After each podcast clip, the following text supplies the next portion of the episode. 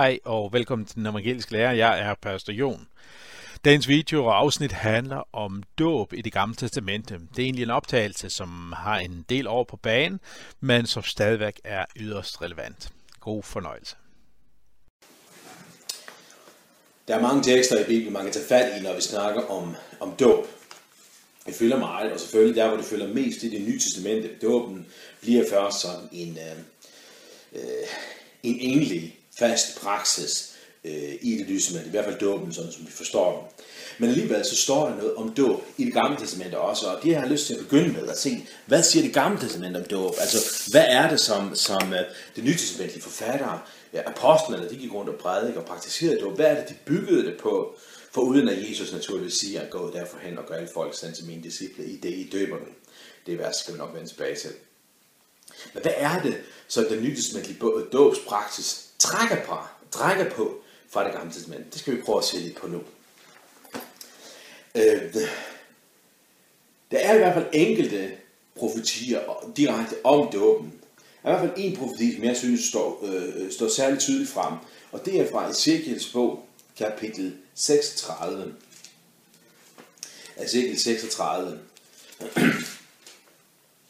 Han er i et, han er i et tema af, i sin bog, hvor han på særlig måde praktisk, øh, øh, fortæller om, hvordan Gud skal vende Israels skæbne, hvordan øh, landet skal øh, øh, op, genoplives osv. I den sammenhæng kommer den her profeti om dåben. I Cirkels bog, kapitel 36, og hvis vi læser fra vers 22. Sig derfor til Israels hus, dette siger Gud Herren. Det er ikke for jeres skyld, jeg gør dette, Israels hus, men for mit hellige navns skyld, som I har vandhelligt blandt de folk, I kom til. Jeg vil hellige mit store navn, som er blevet vandhelligt blandt folkene, fordi I vandhelligede det. Så skal folkene forstå, at jeg er Herren, siger Gud Herren, når jeg for øjnene af den viser min hellighed på jer. Jeg vil hente jer fra folkene, og jeg samle jer fra alle landene og bringe jer til jeres eget land. Jeg vil stænke rent vand på jer, så I bliver rene. Jeg renser jer for al jeres urenhed og for alle jeres møgguder. Jeg giver jer et nyt hjerte og en ny ånd i jeres indre. Jeg fjerner stenhjertet fra jeres krop og giver jer et hjerte af kød. Jeg giver jer min ånd i jeres indre, så I følger mine love og omhyggeligt holder mine bud. Og så videre. Jeg vil stikke rent vand på jer. Jeg vil rense jer. Jeg vil give jer et nyt hjerte. Jeg vil give jer en ny ånd i jeres indre. Når vi hører Jesus fortælle om dåben, så er der rigtig mange sådan ting, det spiller på. Han taler egentlig ikke gevaldigt meget om selve, om selve, øh, om selve vandet i dåben, som vi måske har tendens til at fokusere på. Men han taler om ånden. At der skal komme en ny ånd i jeres indre. Jeg skal døbe jer med vand og helligånd. Hvis vi ser øh, Johannes evangeliet kapitel 3, der er sådan en del spørgsmål omkring, om hvorvidt det egentlig handler om dåb eller ej. Men i hvert fald, så spiller vand ind i, i, i, i konteksten, og derfor så synes jeg også, at det ligger op til, at i hvert fald den forløber til dåben, og man direkte taler om dåb. Jeg har lidt svært ved 100% at sige, ja, det gør han i hvert fald. Men i hvert fald spiller han på vand og genfødsel og ånd og så videre. Og jeg tror, at det han taler om her, det har sin baggrund i Ezekiel 36. Prøv ikke at bedømme selv. Vi læser Johannes evangelie kapitel 3 fra vers 1 af. Der var et menneske, en af farisæerne ved navn Nikodemus, medlem af jødernes råd. Han kom til Jesus om natten og sagde til ham, Rabbi, vi ved, at du er en lærer, der kommer fra Gud. For ingen kan gøre de tegn, du gør, uden at Gud er med ham. Jesus svarede ham, Sandelig, sandelig siger jeg der, den, der ikke bliver født på ny, kan ikke se Guds rige. Nikodemus sagde til ham, hvordan kan et menneske blive født, når det er gammelt? Det kan da ikke for anden gang komme ind i sin mors liv og fødes. Jesus svarede, sandelig, sandelig siger jeg dig, den der ikke bliver født af vand og ånd, kan ikke komme ind i Guds rige. Det der er født af kødet er kød, og det der er født af ånd er ånd. Du skal ikke undre dig over, at jeg sagde til dig, I må fødes på ny. Vinden blæser, hvor han den vil, og du hører den suse, men du ved ikke, hvor den kommer fra, og hvor den farer hen. Sådan er det med en vær, der er født af ånden. Og så videre. Du skal ikke undre dig, nej, øh, hvad, hvad hedder det, Sande siger, at den, der ikke bliver født af vand og ånd, kan ikke komme ind i Guds rige. Ikke også? Det er det samme, som Ezekiel siger, at der skal der ske noget helt nyt. Et nyt liv starter så at sige også. Jeg fjerner stenhjertet og giver et nyt hjerte af kød. I får et nyt hjerte i jeres indre. En ny ånd, når jeg stænker rent vand på jer. Øhm, den samme tanke hører vi faktisk også et andet sted i det nye testamente, øh, som minder noget om det her. Det er Titusbrevet. Titusbrevet, kapitel 3, det er sådan et af de breve, som Paulus skriver til en af, en af lederne i en af de tidlige menigheder. Vi læser Titusbrevet, kapitel 3, fra vers 3. Vi var jo alle selv engang uforstandige, ulydige og på afveje, og vi lå under for alle mulige tilbøjeligheder og lyster. Vi levede i ondskab og misundelse, og vi var forhat, og vi hadede hinanden. Men da Guds, hvor frelsers godhed og kærlighed til mennesker blev åbenbart, frelste han os. Ikke fordi vi har gjort retfærdige gerninger, men fordi han er barmhjertig. Det gjorde han ved det bad, der genføder og fornyer ved Helligånden, som han i rigt mål udgød over os ved Jesus Kristus, vor frelser. For at vi, gjort retfærdige ved hans nåde i håbet, skulle blive arvinger til evigt liv. Troværdigt af de ord. Han frelste os, ikke fordi vi har gjort retfærdige gerninger, men fordi han er barmhjertig, og det gjorde han ved det bad, der genføder og fornyer. Kan I høre klangen fra Ezekiel 36? Kan I høre den? Et nyt hjerte i jeres indre. En ny ånd.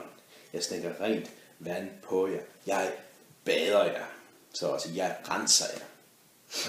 Ja, det var sådan et af de steder fra det gamle som jeg synes øh, siger noget om dåb. Så er der også nogle andre steder, som, hvad skal man sige, lidt mere indirekte fortæller om dåben. Der er i hvert fald to eksempelfortællinger som Nytestamentet tager op og ser som en forløber på dåben. Det første, det kan vi se, hvis vi slår op i 1.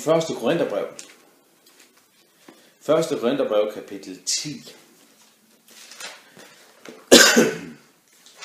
Der siger Paulus noget om dåben. Prøv at høre her. 1. Korintherbrev kapitel 10, og vi læser fra, læser fra vers 1 af.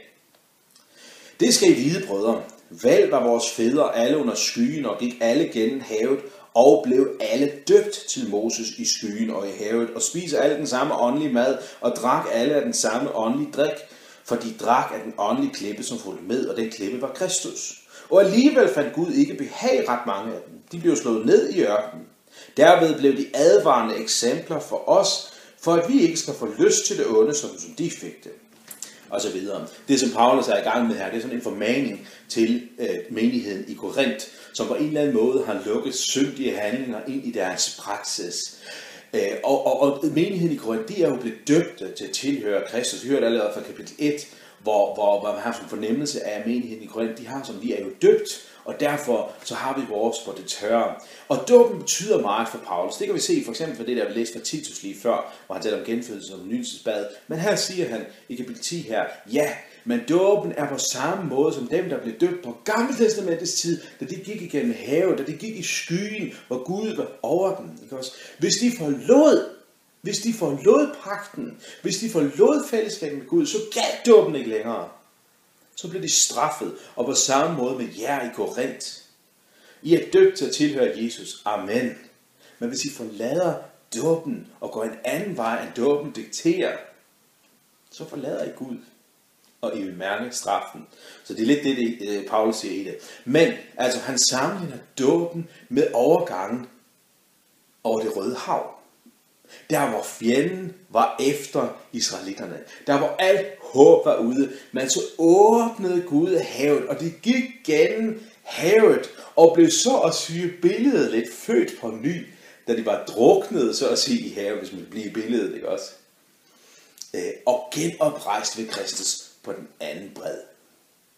Det er lidt det billede dækket over. Det er det ene eksempelfortælling, som, som, som vi finder i den nye testamente, som trækker tilbage til en historie fra det gamle testamente. En anden eksempelfortælling, det er øh, i øh, Prøv at se 1. Peters brev. 1. Peters brev, kapitel 3. Der er jo nogle vers, og der er nogle ting i versene, som, som, som, som er lidt specielle. Det handler noget om, hvordan Kristus taler til mennesker, der er døde før han, og hvad betyder det? Det skal vi ikke gå ind i her. Det kan vi gøre måske på et andet tidspunkt. Men vi skal se på et andet, øh, et andet tema i de her vers, nemlig dåben. 1. Peter brev kapitel 3 fra vers 18. For også Kristus led en gang for menneskets synder. Så retfærdig led han for uretfærdiges skyld for at føre jer til Gud. Han blev dræbt i kødet, gjort levende i ånden, og i den gik han til de ånder, der var i fængsel, og prædikede for dem. Det var dem, som var ulydige, dengang Gud ventede langmodigt i Noras dage, da arken blev bygget. I den blev nogle få, nemlig otte sjæle, frelst gennem vand. Det vand er et billede på den dåb, der nu frelser jer. Ikke en fjernelse af lægemets snavs, men en god samvittighedspagt med Gud ved Jesu Kristi opstandelse. Han, som er faret op til himmel og sidder ved Guds højre hånd, efter at engle og myndigheder og magter er blevet underlagt ham.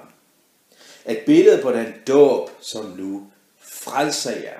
Altså den her eksempelfortælling, hvor Gud ødelægger hele den gamle verden, lader den drukne i vand, og starter så at sige forfra med otte sjæle og en hel del dyr i en båd. Se, det er et billede på dåben.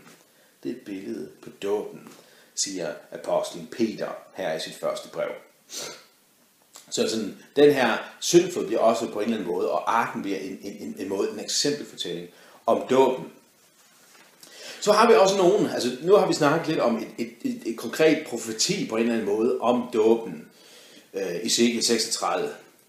Og så har vi snakket om to eksempelfortællinger, øh, overgangen over det røde hav og syndfloden. Men så finder du også nogle forløbere på Gamle Testamentets tid. Nogle af dem står direkte i Gamle Testament, og nogle af dem bliver praktiseret inden øh, Jesus træder på banen som den nye Messias. Det første, jeg har lyst til at øh, rette opmærksomheden mod, det er øh, 1. Mosebog kapitel 17. 1. Mosebog kapitel 17.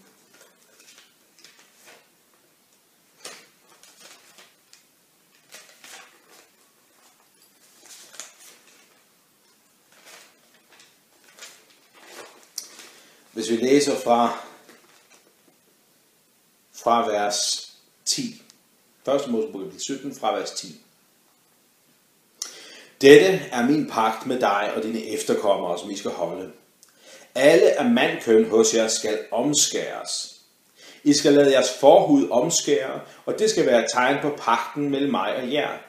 Otte dage gammel skal hver dreng hos jer omskæres, slægt efter slægt.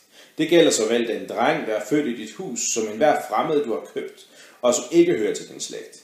Både dem, der er i dit hus, og den, du har købt, skal omskæres. Sådan skal I bære min pagt på kroppen som en evig pagt. Men en uomskåret mand, en hvis forhud ikke er omskåret, skal udryddes fra sit folk. Han har brudt min pagt. Gud laver et pagtstegn. Et pagtstegn for folk, for Abraham og for hans efterkommere. I skal skære forhuden, øh, forhuden af som et tegn på, at de tilhører mig. Øh, så det her tegn bliver som et tegn på, at, at nu hører de til Guds folk. Hvis I ikke lader jer omskære, så fortolker jeg det som, at I ikke ønsker at være mit folk, og derfor så skal I udryddes af mit folk, siger Gud her. Ikke også? Øh, omskærelsen er et pagts tegn. Profeterne, de begynder efterhånden, når nogle tusind år er gået, at profetere om, at omskærelse er ikke bare noget, der sker øh, øh, på kroppen i det ydre, Omskærelse er noget indre. Vi skal have vores hjerter omskåret. Fordi at være i Guds barn handler ikke bare om noget ydre tegn. Det er noget indre forvandling. Det er noget, der sker ind i os. Se, det trækker Nysesmands forfattere, øh, øh, bygger de videre på. Se Kolossenserbrevet kapitel 2, det er Paulus, der skriver til menigheden i Kolosse.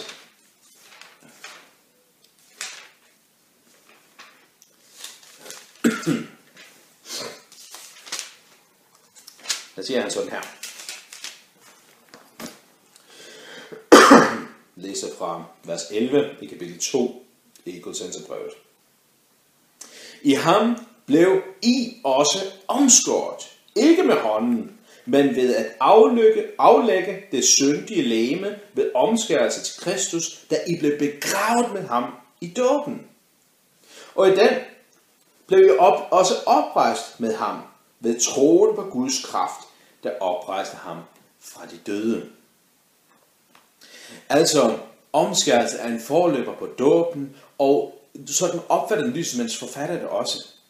At nu øh, øh, bliver omskærelsen, nu er omskærelsen på ny. Nu handler det ikke bare om noget lægeligt. Nej, nu går vi til, tilbage til det, som profeterne taler om. Omskærelse af hjertet. Og hvor sker den omskærelse? Ved dåben, når Gud griber ind i vores liv, og vi tager imod det i tro. Ikke også? Begravet med ham i dåben, og oprejst ved troen øh, på ham. Det er så lidt det, der ligger i det her med konsensusbrøvet. Så det er den ene forløber, omskærelsen. En anden forløber, det er sådan en del, det skal vi ikke, vi kan ikke slå op nogen steder, men igennem Moselov, så hører vi om, hvordan øh, øh, gudstjenesten foregår i templet i Jerusalem. Jeg tror, vi kender måske til, til øh, arkitekturen, øh, hvordan vi har foregård, og så har vi de hellige, og så har vi de allerhelligste. Og en af de hellige og det allerhelligste, og måske i forgrunden, frembringes der ofre af forskellige slags. Takkeoffre, som svarer til vores lovsang. Øh, syndeoffre, øh, som bringes for at skaffe soning. Øh, og det er ofre i, i kraft af dyr, det er ofre i kraft af afgrøde, røgelse og alle mulige ting, som, som man frembærer. I templet fremsiger man også bønder, ligesom vi fremsiger bønder til, til vores, mange af vores gudstjenester. Og så har man sådan en anden praksis, nemlig renselsesbade af forskellige slags.